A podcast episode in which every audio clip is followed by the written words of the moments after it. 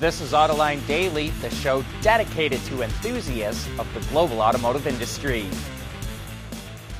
As you know, Tesla is moving its headquarters out of California and into Austin, Texas.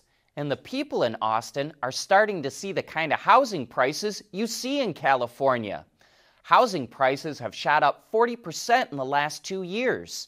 Apple, Oracle, and Alphabet are building campuses in Austin, and prices keep going higher. Reuters reports the medium house price is now about $550,000. Tesla will hire 10,000 people to work at its Gigafactory in Austin, but the average worker there will make about $47,000 a year. Nikola is modifying its business plan because the cost of hydrogen is coming down faster than it expected. Originally, Nikola was going to make hydrogen on site at refueling stations, but now it's going to buy hydrogen from TC Energy, the Canadian company that was going to build the XL pipeline. TC Energy will build hubs near truck routes that will make 150 tons of hydrogen a day. TC says it's getting harder and harder to build new petroleum pipelines, so it wants to repurpose part of its existing pipeline infrastructure to move hydrogen. Autoline has learned that TC Energy will make hydrogen for about $2 a kilo, and it expects to be in operation within five years. General Motors believes it can make a ton of money selling subscription services to its customers. GM says that on average, its customers will pay $135 a month for subscriptions. At an analyst presentation last week, GM said it has 4.2 million customers paying $2 billion a year for subscription services, mostly from OnStar. And it makes a 70% EBIT profit margin on those services. Now it's going to start selling car insurance through OnStar based on driver behavior. GM says it will make $6 billion a year in revenue just on that.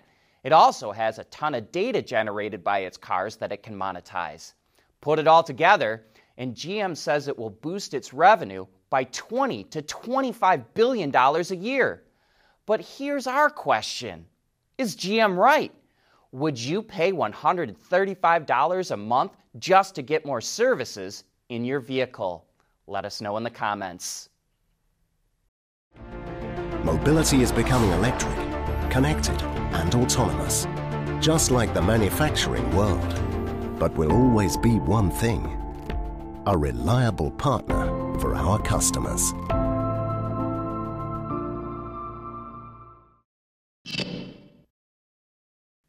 Mercedes Benz started building armored vehicles back in 1928, and it just launched its latest model, a version of the S Class called the Guard.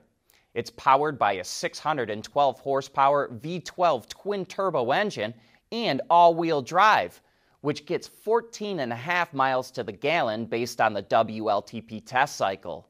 Since the doors are so heavy due to the armor, they need special actuators just to open and close. Same goes for the windows.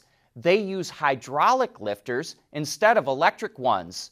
But all that protection doesn't come cheap it more than triples the cost of an S Class.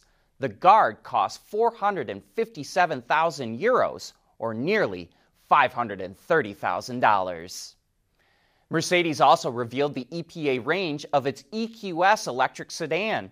The rear drive model is rated at 350 miles, while the all wheel drive version delivers 340 miles. That's quite a bit behind its competitors.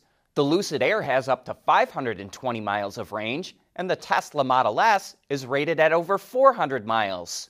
The EQS goes on sale later this year with a starting price of just over $100,000.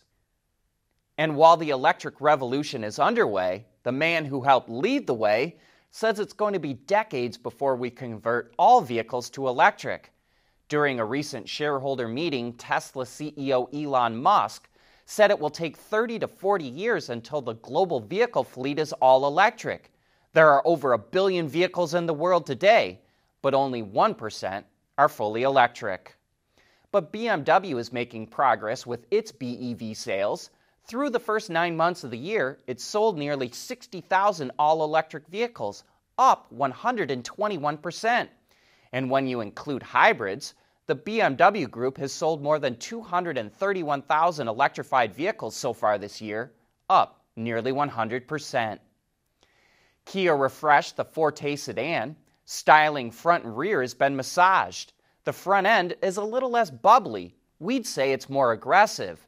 While the rear end was only slightly tweaked, and the taillights now pick up on the same three segmented light pattern of the front headlamps. The other big change is a bigger 10 and a quarter inch center display screen, but there's also more standard driver assistance technologies as well. The Kia Forte will continue to be built in Mexico, and the updated 2022 model will go on sale soon. We want to know what drives your testing. OTA, connected car, diagnostics, remote testing. Intrepid Control Systems is here to help you work from anywhere. Intrepid Control Systems, driven by your data.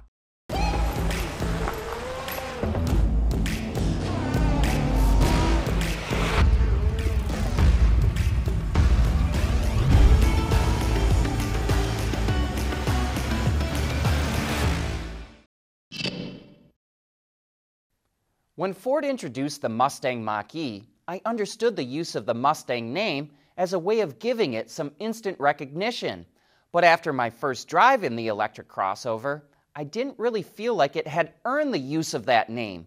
The sporty character that I have come to expect from a Mustang didn't come through in that drive. However, I immediately changed that stance after getting behind the wheel of the new Mustang Mach E GT and GT Performance. These versions feature the larger 88 kilowatt hour battery pack as the standard Mach E, but the front electric motor has been upgraded and now combines with the rear motor for 480 horsepower. The GT also makes 600 pound feet of torque and does 0 to 60 in an estimated 3.8 seconds, while the GT Performance is able to tap into even more battery juices and puts out 634 pound feet of torque and does 0 to 60 in 3.5 seconds. Nope, that's not as fast as a Tesla, but it's more than enough to firmly squish you back into your seat and leave you thoroughly impressed with its acceleration ability. But there's more than more power that makes these unique compared to the standard version. They come with larger brakes, Ford Performance seats, exclusive body styling, and unique wheels, as well as available MagneRide suspension, although it's standard on the GT Performance. That model also features even larger front brake rotors, Brembo calipers, and unique Pirelli tires. Put it all together, and the Mustang Mach E GT and GT Performance are ready to tear up any tight, twisting roads right out of the box. There's more than enough power to break the back end loose, but the calibration for power and torque distribution, along with the tires, are good enough to provide input back to the driver and still feel like you're in control. They also feel like they would handle themselves quite well on the track, too. We got to put them through an autocross course where they didn't seem to mind the constant hard acceleration and braking a new drive mode called Unbridled Extend, which helps optimize traction and stability control and battery life, is meant to help return consistent lap times. But consistent is the important word there. Unbridled Extend helps keep the temperature of the powertrain in its happy zone by limiting peak power. So it's actually slower in a straight line. But you should be able to spend more time on the track. The real test will be when actual customers start getting their hands on these new EVs and really start putting them through their paces. And that's going to start happening soon.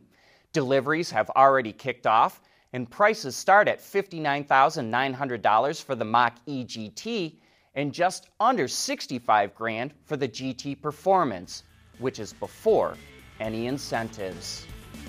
But that's a wrap for today. Thanks for joining us.